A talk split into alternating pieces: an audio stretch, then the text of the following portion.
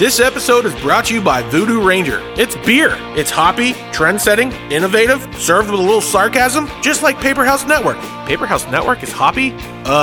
Yeah? It's like beer for your ears. Get yourself a Voodoo Ranger!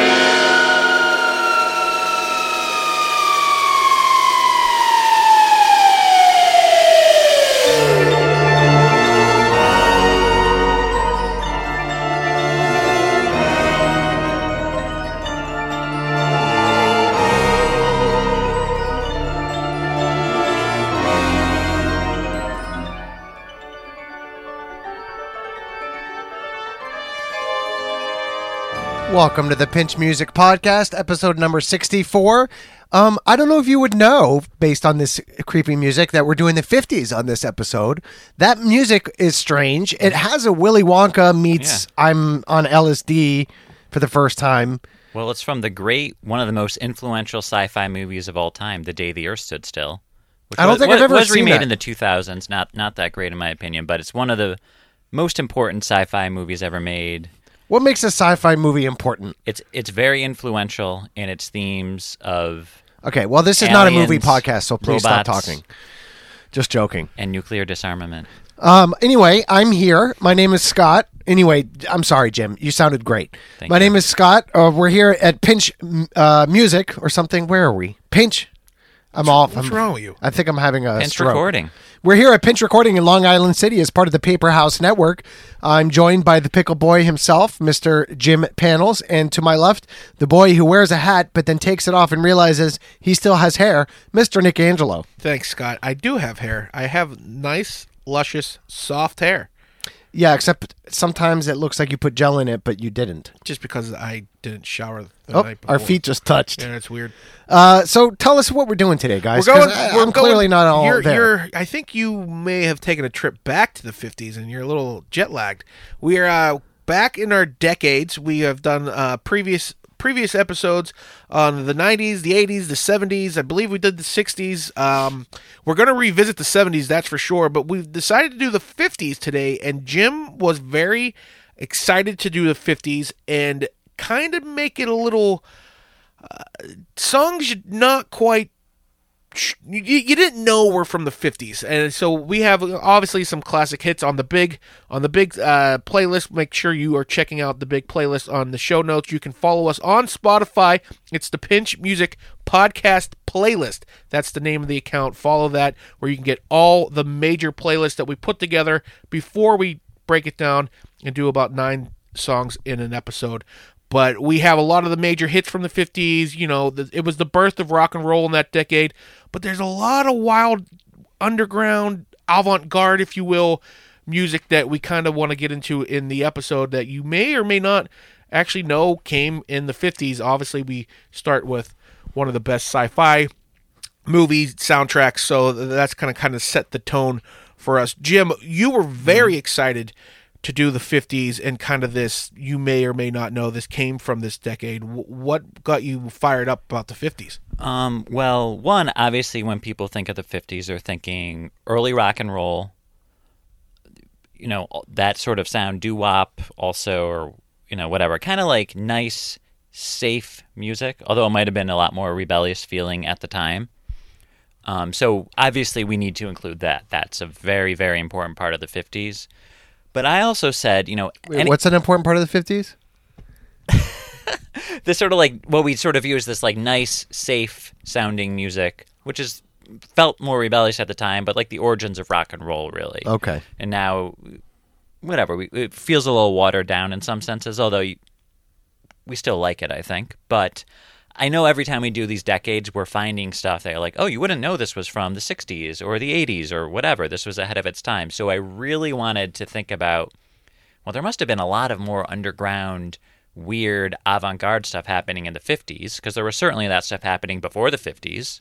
So, you know, I was really excited to go in and discover some of that stuff that I don't think any of us really knew about, and I think we did a good job pulling some of that out. Yeah, you really wanted to do the 50s. Mm-hmm. You were excited about it, and it did turn into an avant-garde 50s somewhat playlist. I mean, obviously in the larger playlist there's more, but yeah, I mean, I didn't know that that's kind of the direction you were going to take at all, to be honest with you. I thought we were just doing like classic 50s, you know, riding around in my automobile type shit. Is that 50s? Yeah. And we've got some of that for sure. You know, to like I have memories of like driving with the family listening to oldies, you know. And it certainly wasn't some of this avant-garde craziness. Yeah, well, everyone knows that I grew up, the summertime always makes me think of growing up and listening to oldies. We just did a Summer Jam playlist part 2 last episode, and once again I was talking about the oldies, so I kind of kept that oldie sound out of it, although I do have a pick on there that you can, it's pretty much the same thing, but there's a different reason for that. Jim, you have some really good picks on this. There's actually one song that right this second I still don't believe is from the 50s. Yeah, so that song was great. I was like, what the fuck's going on? Other people on the, we'll get into it. Other people were skeptical as well, and it is from the 50s, according to the track listing on the album. We're going to get to it when we get to it. Why don't we hit play and jump right in?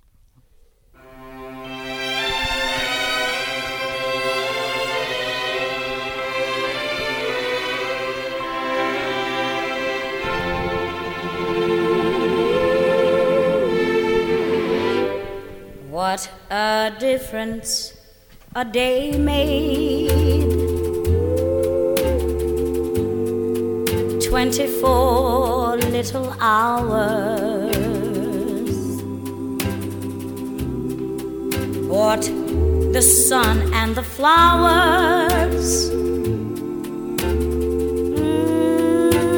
where there used to be rain. My yesterday was blue, dear. That is Dinah Washington. Is it Dinah or Dinah? Because I've been really struggling. Dinah. I think it's Dinah. Dinah Washington, and the song is What a Difference a Day Made. And I put this on the playlist because it is... There's multiple reasons. One, I really want to get into the production of this as far as like the recording is concerned, because I think it's very representative of what was happening in the 50s. I mean, they just don't make music. This shit just does not sound like this anymore, which, of course, it's 50s. I mean, that was, I can't do math, but I'm assuming, 20 years or 70 years ago? 20 years ago. That was 20 years ago? But the way that thing sounded and the way it was being recorded is just so lush and beautiful. And I don't know, it just makes you feel like you're driving in a pale green car, you know, in the 50s. Yeah. Do you know what I'm saying? That 50s green and it's raining. And the Buick Skylark? Yeah, and there's like little raindrops on the rearview mirror, and you look at the rearview mirror and you're like, is this real? Is this happening? And then you light up a Lucky Strike. Yeah. You know what I mean? It's like you're driving off into the, and the next thing you know, sky at the end of Greece. Yeah, next thing you know, you wake up. You're in a hospital bed. You're like, oh, my God, what happened? And they're like, sir, you just had a stroke. Did you have... How did you sleep last night? Not great, because I told you, at 5 a.m., I woke up with my cats having a ring match. They had a steel cage death match. Yeah. But what I think is really interesting, and I also want to get into her death, which is sort of a weird thing. But the production on this, which is so cool, if you listen, and I'm going to do this as a example here, you'll hear the difference between the left and the right side, right? Okay. When stereo came out, it was like left and right. It was like fucking mind blowing, right? But if you listen... The difference. So, first of all, you hear the background singers and the drums on the right, and you hear her main vocals on the left. The bass is centered, but then the plate reverb, you can really hear the plate on the right side from her vocal, which is on the left. So I'm going to isolate this. This is the right side. Background vocals, plate reverb, and drums.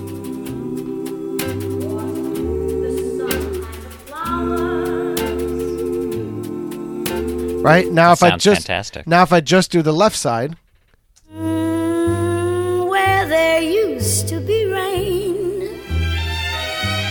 Wow, strings are there. Yeah. My yesterday was blue, dear. Today. And what's really interesting too about this is, like, on the left side, you hear a lot of room noises. Yeah. So they're all performing this live in the studio, and first of all, the strings that you get from back then, you just don't hear things like that anymore, because now they're so pristine and beautiful. But here, you know, they're distant in a way that it's like it's coming through the vocal mic. It's, you know, it's everywhere. And you hear her moving and shuffling around. You hear her mouth noises. These are all the things that you that modern production takes out and tries to fix. I know. I love that you can hear her a little bit on the other channel too. Like you can just barely hear her voice there. And because that's just the reverb. When that's just the plate reverb. When was this recorded? What year? Early 50s? I'm not sure the year, to be honest. I just know it's in the 50s. It's just wild to me. Like, we have the luxury of sitting here at the API console and just kind of being able to isolate the left and the right side and hearing each individual thing. But, you know, obviously the API console is just a modern work of musical engineering, and we're sitting here in 2021. This happened over 70 years ago.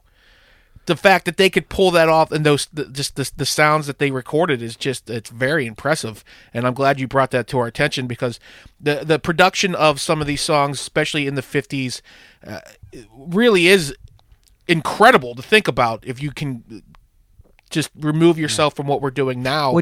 You know what it is? It's that the musicians are performing the song. Yeah. There's, you know what I mean? This is all happening live. Yeah, they're performing this song. Yeah, you can't do anything to fix it.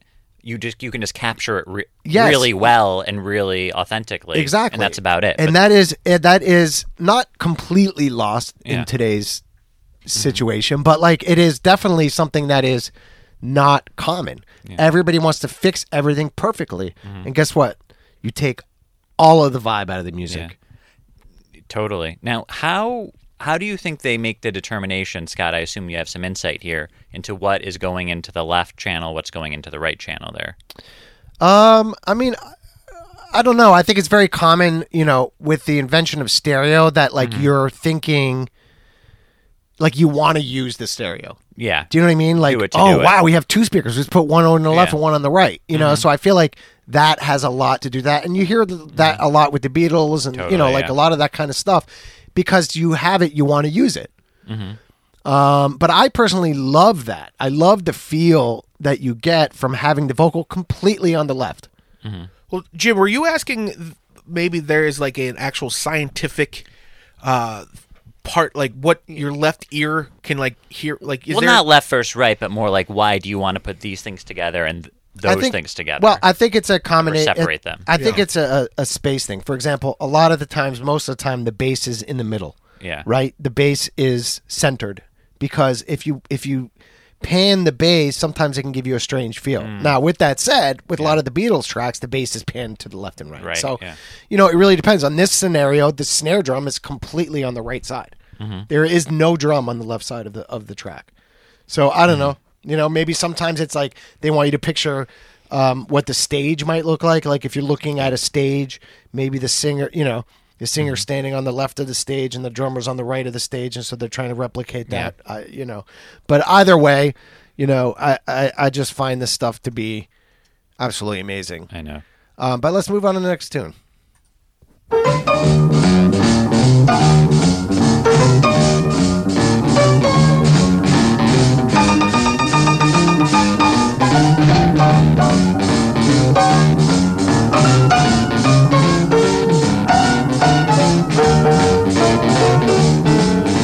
You've heard of jalopies, you've heard the noise they make, but let me introduce my new Rocket 88. Yes, it's straight, just one way. Everybody likes my Rocket 88. Baby, we'll ride in style, moving all along. So that is Rocket 88 by Jackie Brenston and his Delta Cats, although the Delta Cats are really Ike Turner and his Kings of Rhythm. And this song is really on here because it is probably the most commonly cited song as the first rock and roll record. That is obviously the subject of much debate, but if you go to, you know, rock historian sources, they say this is the most fitting song to be called the first rock and roll song. There's a lot of songs out there that might fit the bill just as well or better. We're talking about one of them later, but that's what it is. Ike Turner was the writer of the song, so obviously he's a little better known now for his days working with Tina Turner, but he... Great guy. Not really, but he was an extremely important, pivotal figure in early rock and roll. He worked with a lot of, you know, blues artists that sort of morphed into the early rock and roll songs and wrote a lot of those songs. And the one of the reasons it's cited as being the first rock and roll song is because of the distorted or fuzz guitar, which you can really hear more towards the end of the song. And so there's a whole legend for how it was like an accidental fuzz guitar song.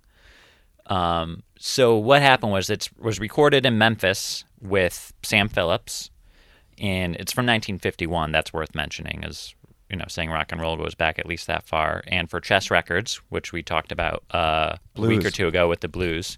So the band, this is, you know, at least according to legend, the band was driving on Highway 61 from Mississippi to Memphis, and basically they were trying to get something out of the trunk, and they... Who was in the trunk? wait, was it Marty McFly? Oh, man, that's really funny. That is actually an interesting metaphor, but the guitarist... It was all their equipment was in the trunk, and the guitarist amplifier was there. They damaged the cone of the amplifier, and then they tried to hold it in place by stuffing a bunch of wadded newspapers in there. And then they got to the studio. That was the amp they had. They couldn't just run out and, you know, buy another amp. There was no Guitar Center? No Guitar Center. And it had this weird fuzz distorted sound, and supposedly Sam Phillips said, "That sounds great." You know, some of this might be Sam Phillips building his own legend and being... Yeah, saying, that's cool. That's like a known thing to like rip your speaker and then like, you know, assemble it again with various things. It's like prepared amplifiers. Yeah. So this became huge in like Chuck Berry, Little Richard's sounds for them and their bands. So that is really the big reason that it's cited as the first rock song. It's also about a car, the Oldsmobile Rocket 88, which was like, I guess, a cool car back in the day that people loved driving around on to... Throw back to what Scott was saying earlier about were the 50 songs driving around in your car. Were the 50s great?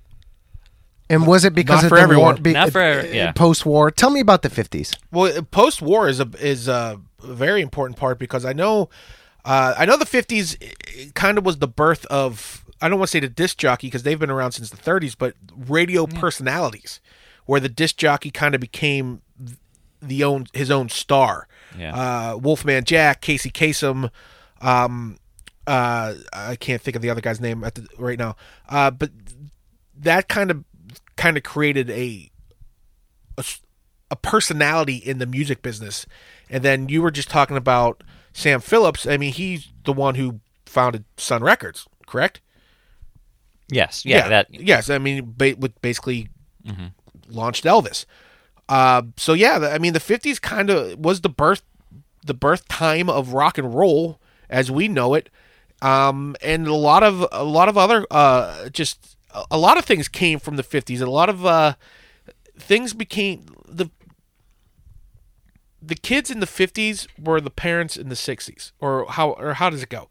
The flower children of the 60s were basically born in the 50s. Sure. Yeah. I'm saying the 50s as a culture, like what was going on in the 50s? Well, like we were saying, it's post-war. Everyone, you know, World War II was brutal in ways that sometimes we don't even talk about now.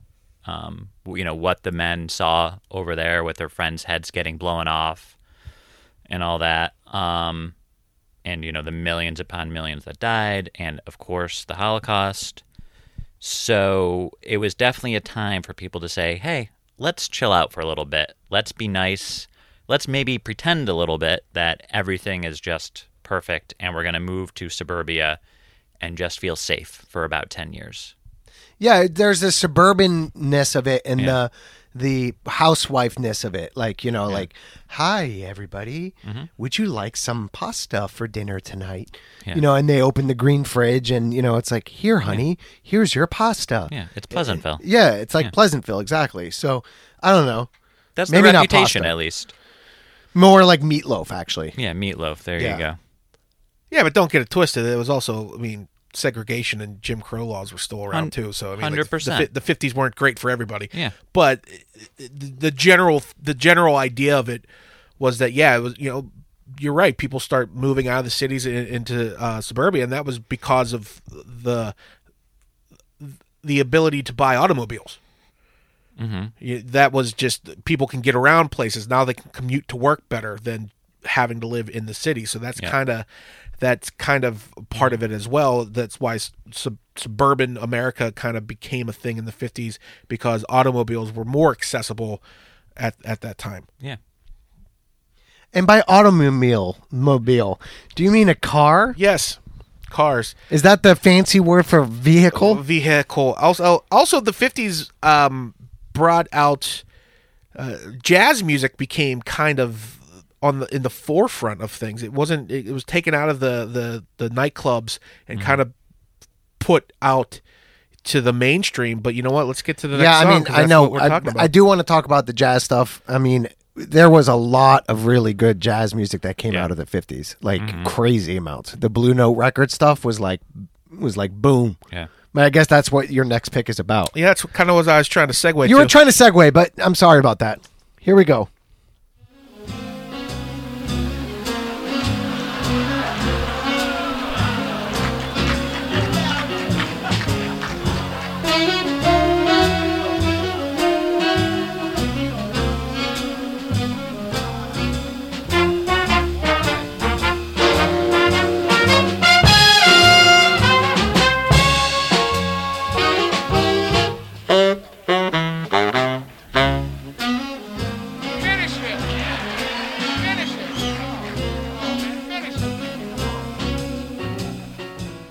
That song is Doodlin' by Dizzy Gillespie, featuring Pee Wee Moore on saxophone, recorded live from the Newport Jazz Festival. And that's one of the main reasons why I wanted to talk about it, is the Newport Jazz Festival is, I don't know, probably the first music festival that really became like popular and like very, very mainstream. And that's what I was saying earlier, is like, this kind of helped put jazz out there to everyone. It wasn't just in these late night nightclubs in New York City.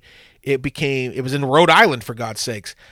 This was Dizzy Gillespie featuring Pee Wee Moore, and if you listen to it, the first minute and a half is just an intro. Well, I was gonna say that was my favorite part of the song.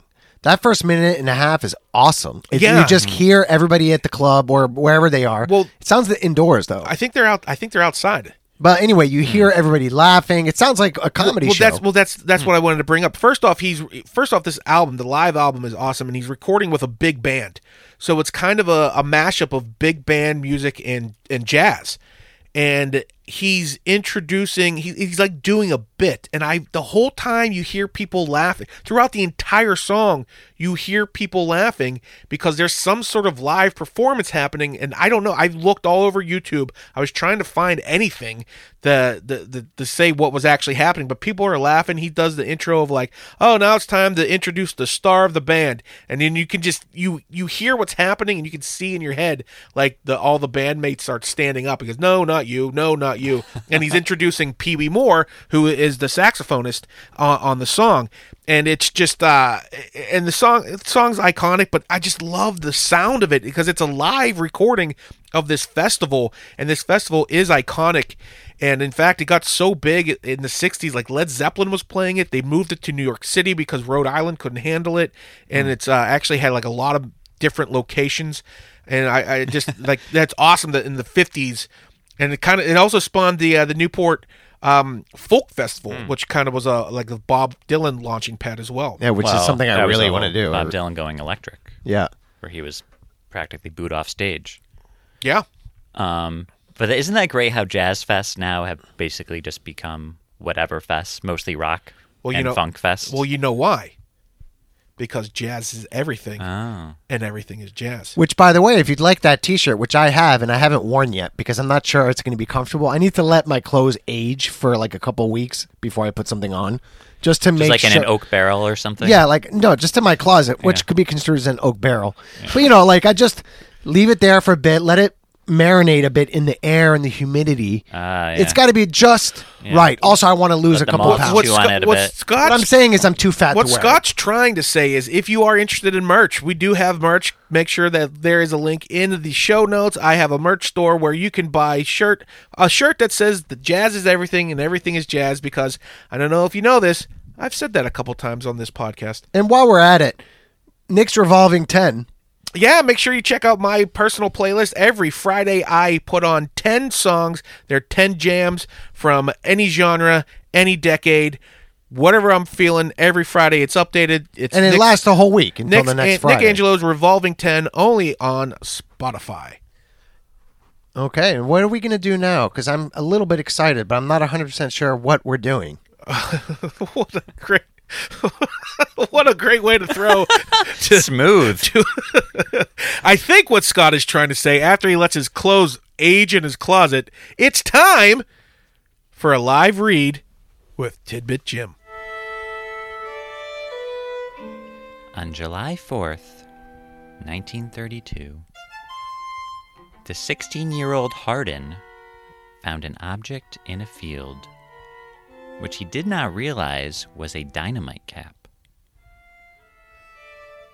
While he was handling it, the explosive detonated in his face and permanently blinded him.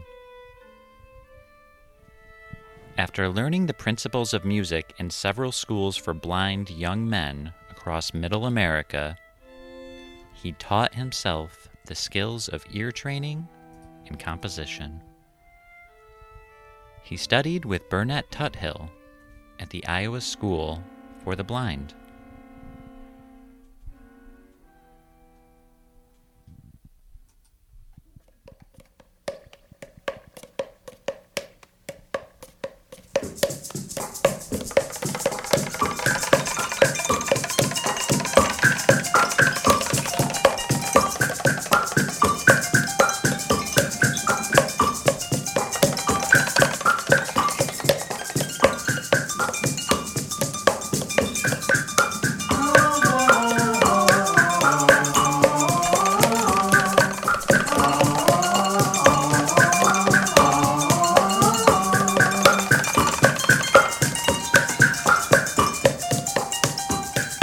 Well, we'll get into Jim's pick, but what we're listening to right now is Moondog, off the album Moondog. Wow. Death When You Come to Me is what that is. And the reason I wanted to play this after the read, which was lovely as always, is because it's the read is about Moondog. That was crazy, whatever was happening there. That music. Completely insane. He was blind. He was blind. So he didn't see the roof was dripping into a bucket. Well, I was going to ask, what is that like almost atonal sound going on there? Well, we're going to get into that, but what was your pick? So it was John Cage, String Quartet in Four Parts, Quietly Flowing Along. And basically, I picked it for three reasons. One, because we're digging into the slightly more avant-garde part of the 50s. It's by John Cage, obviously one of the most well-known and studied avant-garde classical composers. It's actually from the 50s, and it's about the String Quartet in Four Parts goes through the four seasons, really, and Quietly Flowing Along is about the summer, and summer just began here. That's like almost 3 weeks in a row now. That the four seasons. You've picked a composition that's a season thing. Interesting. And that was, for the listeners who may be confused, that Jim is just describing the song that he played during the live read. That was the strings that you were hearing during the live read, and then we played right into Moondog, which had the crazy. It sounded like water dripping into a bucket. I mean, it was just a lot of percussion instruments playing like Native American rhythms. Sure, and also, but for the 50s, it's like you would never say, "Oh, yeah, that was from the 50s." Yeah, but look, let's just put it this way: 50s seems like really old and all that kind of stuff. But I mean, people were just living their lives. There were still fucking crazy people, or like avant-garde people, or people trying to do things differently. That avant-garde nature has run throughout human history. Yeah. I mean, like. Mm-hmm. I think the reason that it struck me though is I feel like so much of that is happening specifically in the jazz world. What, avant-garde? In this period. Well, there's but still, you know, going this on. This what's interesting about this guy is that he is more involved in classical music than anything. So let me read you John Cage. The explanation of Moondog. And the picture of this guy is he's wearing a Viking helmet and he has a spear. He looks like the gatekeeper of the universe. Yeah. So Hardin lived in New York City from the late 1940s until 1972. And during this time, he could often be found on 6th Avenue between 52nd and 55th Streets, wearing a cloak and a horn helmet, sometimes busking or selling music, but often just standing silently on the sidewalk. He was recognized as the Viking of 6th Avenue by thousands of passerbyers and residents who were not aware of his musical career. Where was it? 6th Avenue and between what streets? Between 52nd and 55th. I'm pretty sure that's where the Rough Trade just moved to that location. Really? The record store. The record store that was very popular in Brooklyn just moved to Midtown Manhattan, Rockefeller Center area, and I'm pretty sure it might be on 7th Avenue, but I don't know. It's right around that area, which is kind of interesting. Wonder if they it has something to do with the Moondog. Yeah, I mean, what's crazy is that this guy lived for decades in the streets of New York City and seemingly was a crazy person, but meanwhile was making avant-garde music, but then also highly recognized by classical composers and conductors. So like from the Philharmonic. Yeah. And then he moves to Germany, of course, and is like this crazy avant-garde guy. And he's got a whole discography of music. So this guy is seemingly like a crazy person, but he's actually like a poet and a, like, cause look, Philip Glass and Steve Reich took Moondog's work very seriously and understood and appreciated it much more than what we were exposed to at Juilliard. Philip Glass and Steve Reich are like two of the most well-known composers. Also, he would create his own instruments. So part of what he would do is he would have found objects, create his own instruments. And obviously from what we're listening to in that's from 1956 recording. He's using a lot of these instruments that he would have made in those things. And if you listen to the later music, it's piano, orchestra, like he was working, he was teaching, but he was like this, also living this life of, being on the street as a Viking. When did he move to Germany?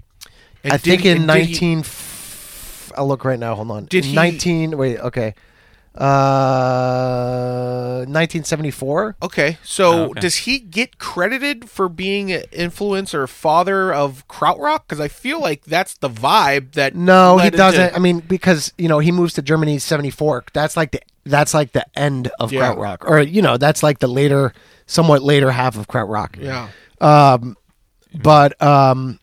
I don't know. He's working with Philharmonics. He's, but he's definitely like a strange dude. Yeah. But I love the making your own instruments thing. It's something I was actually thinking about. I think yesterday I was listening to some violin that was playing on TV. I'm like, wow, the violin is such like a beautiful instrument, but it's also 500 years old or something. I'm like, we haven't made enough new instruments and like new timbres.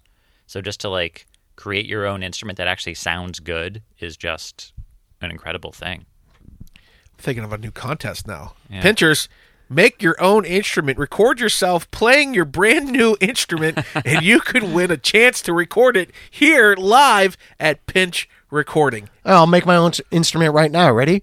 But I think the thing I was going to say is it's very difficult to make one that actually sounds good. Yeah, that sounded like an angel slowly dying. There's a reason why there hasn't been a new instrument in a very long time. It ain't easy. Well, let's move on to the next choice.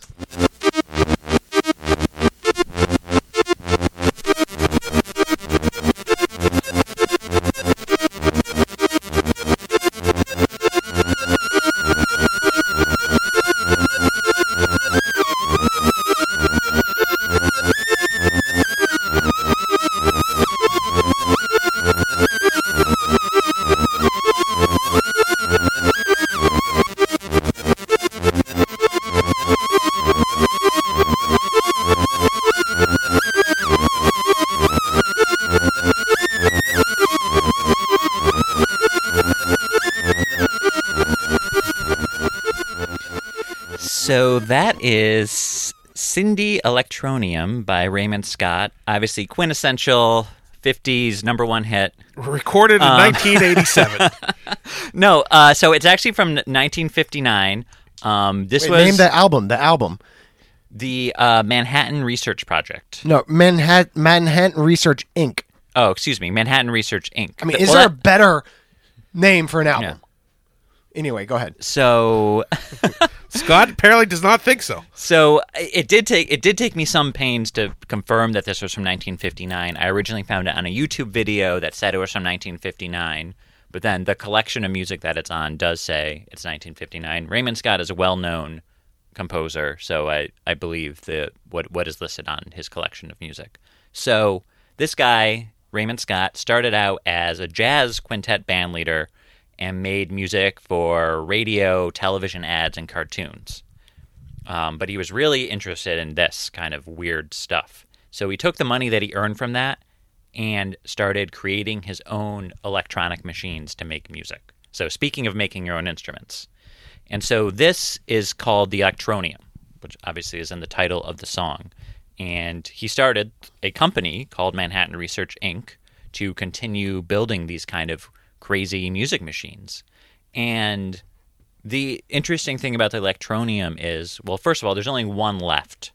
There were very few ever created, and they were not a commercial product. He was not selling them. He made them for himself, and he really had one main one. The only one he ever sold was Harry Connick Jr. Zapp and Roger. To Motown.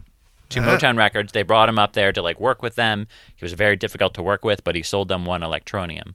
But the other interesting thing about the Electronium is it was under constant evolution. He created the first one in 1959, but then throughout his life until he passed away in 1994, he was constantly changing it and updating it. So it wasn't just one instrument that did one thing. But it basically generated music. There was no keyboard or anything like that. It basically had a primitive sequencer in it that you could patch into. Did it look like the modular synth or what? Yes, very much. A very big modular. What the fuck synth. Was this thing? It was a synthesizer. Yeah, it was a synthesizer. He didn't like to call it a synthesizer, although under any definition, it was a synthesizer because it generated. When was the first synthesizer ever made? Well, that's a very loaded question. Some people say there were early versions of telegraphs that could generate tones that were I think the early 1900s or even before. That might be the first one. Yeah, like Morse code, right? Yeah, but you could say a B3 is a synthesizer. So there's all sorts. That's another, just like saying the first rock and roll song, a debated point. This could definitely be considered one of the first ones that can really generate a song. Yeah, because that sounded awesome. That sounded like a Radiohead something. You said there's only one left. Where is it? I could not tell you. I do believe it's in a museum, though. This is also a great way to bring up the fact that you guys have a electronic synth album coming out. The Synth Daddies. When is that dropping, Scott? It's actually called Nothing Something, just so we get that in there. But it is also called the Synth Daddies. The Synth Daddies. The sort of the cult following call it the Synth Daddies. Yeah, that comes out in August, and there will be a double LP for that as well, printed on vinyl. The cult follower calls it the Synth Daddies, but the Electronium. Mm-hmm. I mean, how amazing did that shit sound? It's, it does not sound like it's from the 50s. It sounds like it's from at least the 70s at the earliest. Yeah, you told me that was something that David Byrne did as just like a hidden track for Talking Heads. I'll be like, yeah, that makes sense. Mm-hmm. What's the whole album like? Is it long album? This collection is very long, and it's a lot like that. That's what it looks like? That one sounded the most modern. Can we put a picture of that? Yeah, Scott, or Jim is showing us a picture of the Electronium, and I will post that on our social media. Make sure you are following us on Instagram so you can see the picture here of the Electronium. You can follow us at Pinch Recording, right? Pinch Recording. Yep. Or you can follow me personally at Go for Nick Angelo or Scott or Jim. It's all in the show notes. Go to the show notes, folks. That's what we're trying to tell you to do. Go to the show notes. Follow us. Leave us a message. Comment. Share. Like. That is definitely one of the best picks you've ever put on, Jim. Thank you. We should do an episode of top picks, although then we're just talking about the same thing over again. which is a problem. Could be good, though. It gives us another chance to talk about Horse Lips. But let's go to the next song. Listeners, don't forget to check out Horse Lips. I feel all right this morning now. I want everybody to know that I was the one to say you ain't nothing but a hound dog when snooping around my door. You ain't nothing but a hound dog when snooping around my door. You can wag your tail, but I ain't gonna feed you no more. You told me you was high class, but I can see through that.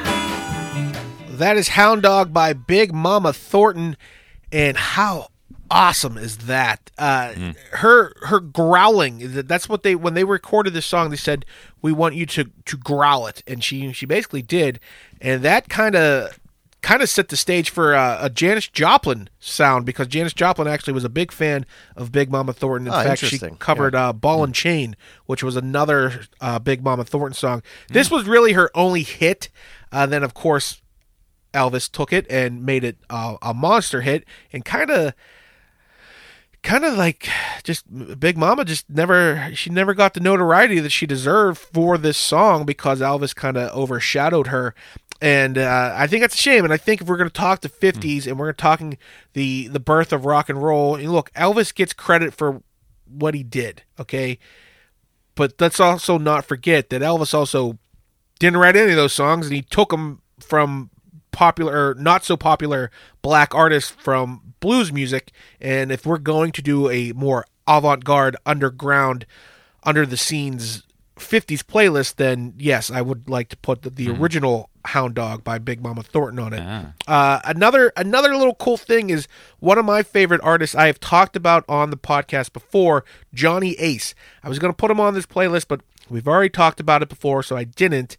Everyone knows on Christmas Day he accidentally killed himself by playing a game of Russian roulette backstage of a show.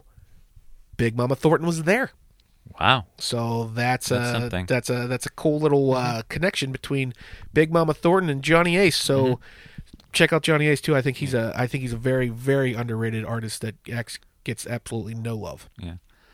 Well, one, I think it's great that we're having a 50s episode, and that's probably the extent that we'll talk about Elvis, who was obviously such a gigantic presence in the 50s, but we don't really need to talk about that here. Everyone knows about it, and it's great to bring some good recognition to the people who actually first performed the songs that first recorded the songs that made him famous.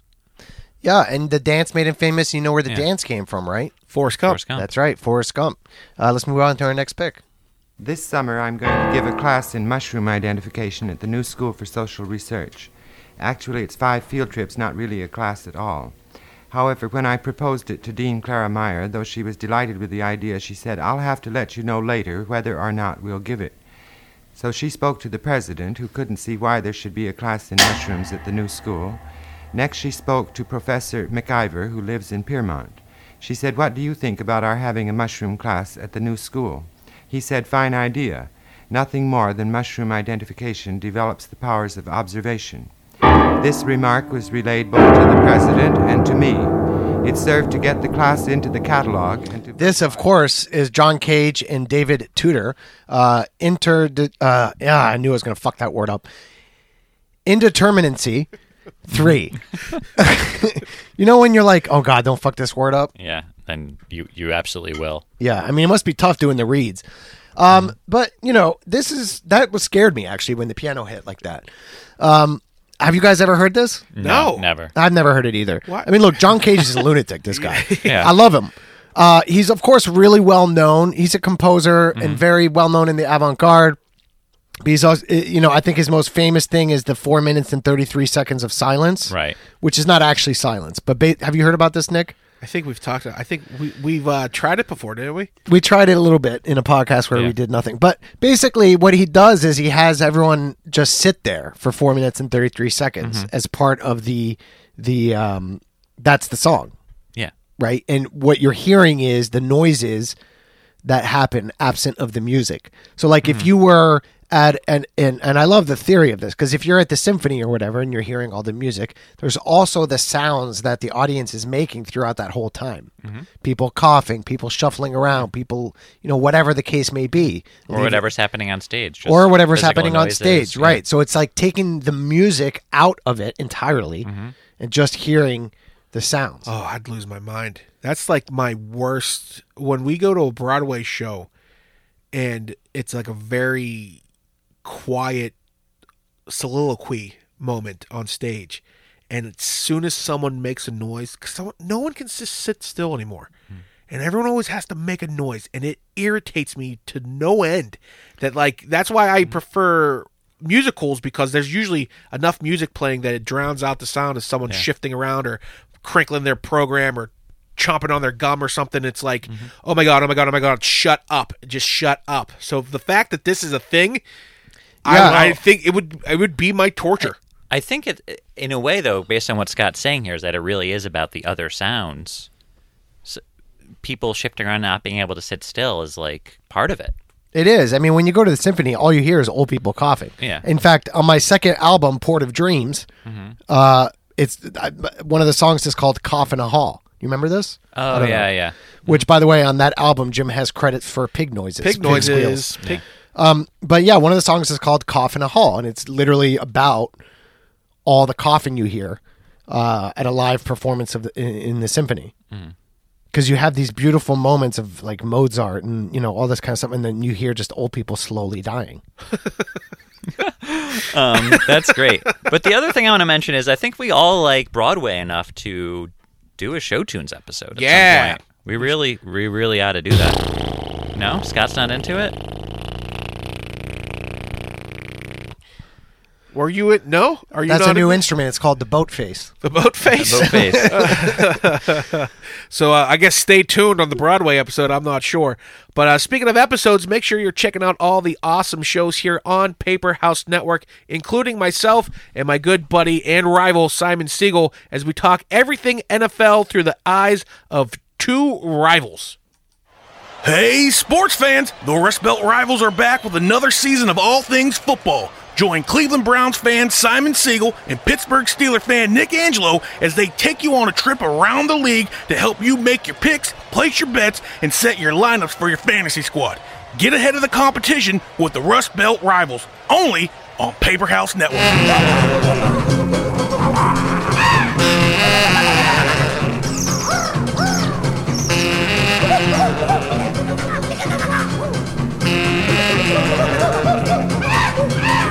Wow, boy.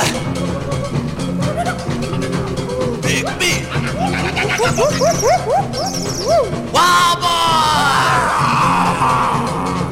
Big head. Knows how to ride. Knows how to roll.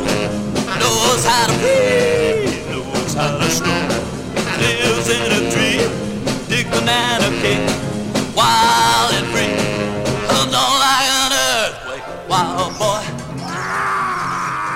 So that is Wild Boy by Eden Abes. So this was a guy who was a new discovery for me.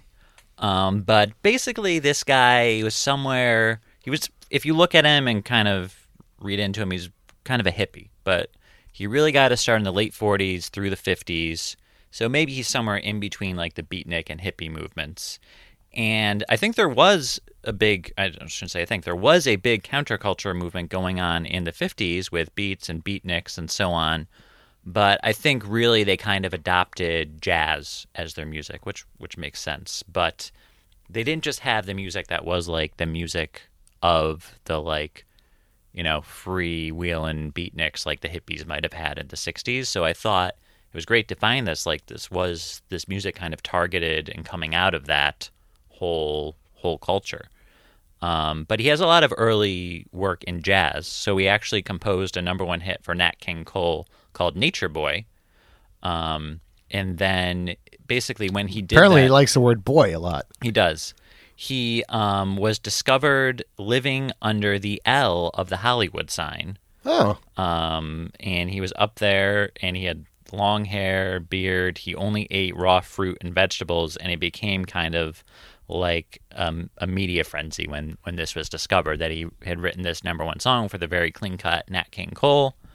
Very Moondog-ish. Yeah, very much so. So, yeah. Which L? Good. That's a great question. But he was part of a movement called Nature Boys, who kind of were, you know, hippie-ish people. They had long hair, beards, vegetarians, etc. I love it. I love Nature Boys. I love the word boy in any kind of album or anything like that. I don't know why. It just sounds funny and awesome, like Nature Boys. It really does. Okay. Well, you know who is the Nature Boy? Ric Flair. Woo! Sorry, I couldn't help myself. What genre would you put this song into? That is a great question. I would put it in avant-garde jazz. Yeah. Or avant-garde blues. But there's jazz. The use of that saxophone makes me think of other stuff that I can't put my finger on, but it just like reminds me of I don't know. It has a Tom Waits feel, except with less structure. I mean, obviously this is just one song, but like it's, you know, there's a whole group. It's very much like a whole group in a studio, all like vibing out together, and this guy like screaming lyrics over. Do you remember the scene in The Godfather 2? When they're in Cuba and they go to the sex show, it's when Michael Corleone realizes that Fredo is the one who turned his back on him. He's like, Jimmy Ola took me to these places. He know all these joints, and but they're at a sex show, and this music is kind of what I like. When I heard this, I'm like, I thought of that scene because that was like the music that was playing at this. Yeah, well, sex show. Yeah. Clearly, it definitely has like a burlesque vibe to it. Yeah. He's definitely pulling from a lot of cultures outside of America, outside of the normal, you know, jazz rock stuff. It's interesting too, because I've never even heard of this or him, but the way you just described him is a kind of a hippie, vegan kind of you know, not going. He's going against the grain kind of thing, and like now we'd look at that as probably as like, oh yeah, cool. You know, that's a cool guy who gets it. He got it right. He's very mellow. Yet. The long hair and going against the grain and not eating meat and making sounds like this, he probably terrified people. Yeah. Well, in the 50s? Yeah, because this was 10 years at least before the hippie movement. He also has a quote that I pulled out here. He said, "I look crazy, but I'm not. And the funny thing is that other people don't look crazy, but they are." Boom, roasted. Yeah. I mean, you know, I love these crazy fuckers because here's the thing. We live in New York, right? Yeah. And we have crazy fuckers all over the fucking place, right? We were talking earlier about how Scott was going to try not to swear so much, and he just went right out. No, I didn't say I was going to try not to. I said, my wife said I swear too much on the podcast, and I said, well, what the fuck? I'm going to be me. You know what I mean? What am I going to do? Go back to the crazy fuckers. But the thing is, when you look at the crazy fuckers, you never know. If they're crazy or not. Maybe they're just avant-garde musicians who have these amazing albums that you never heard of. Yeah. Or they might be just actually crazy. More so than not, I think they are crazy. Remember that George Carlin bit when he's like, "Oh, they always say it's the quiet ones. It's the quiet ones you got to watch." Oh yeah, well you're too busy watching the quiet one. Allow one might fucking kill you. That's pretty funny. It's a great bit. Ooh, why do fools fall in love? Why do birds sing so gay? And love is my way to make them pay. Why do they fall in love? Why does the rain fall from up above?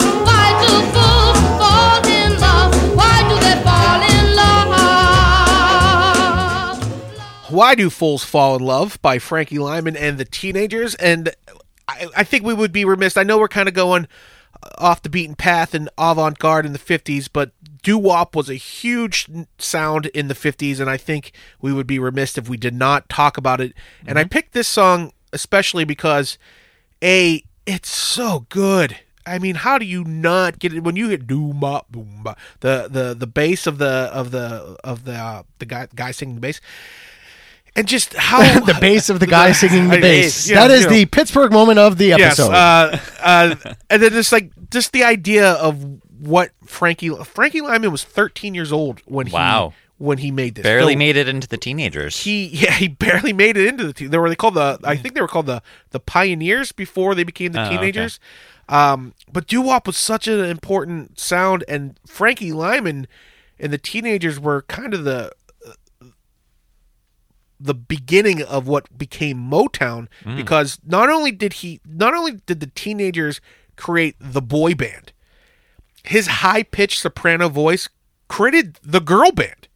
And he gets credited for being an influence to all the Marvelettes and the Diana Ross and everybody in the Motown sound, of guys and girls. Clearly was the building blocks of what became the Jackson 5, being a young star. And unfortunately for Frankie, he got into heroin when he was 15. Oof. And he battled it his entire life.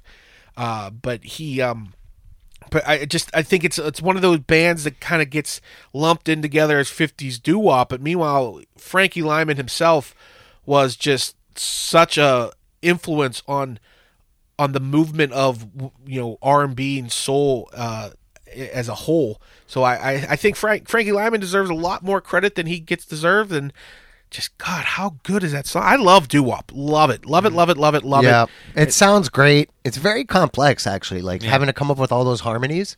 Mm-hmm. Yeah, I think that happens in this period where people making records are coming from, classical composition or jazz backgrounds where they want to have a much more complex arrangement versus what happens in the later 50s and 60s.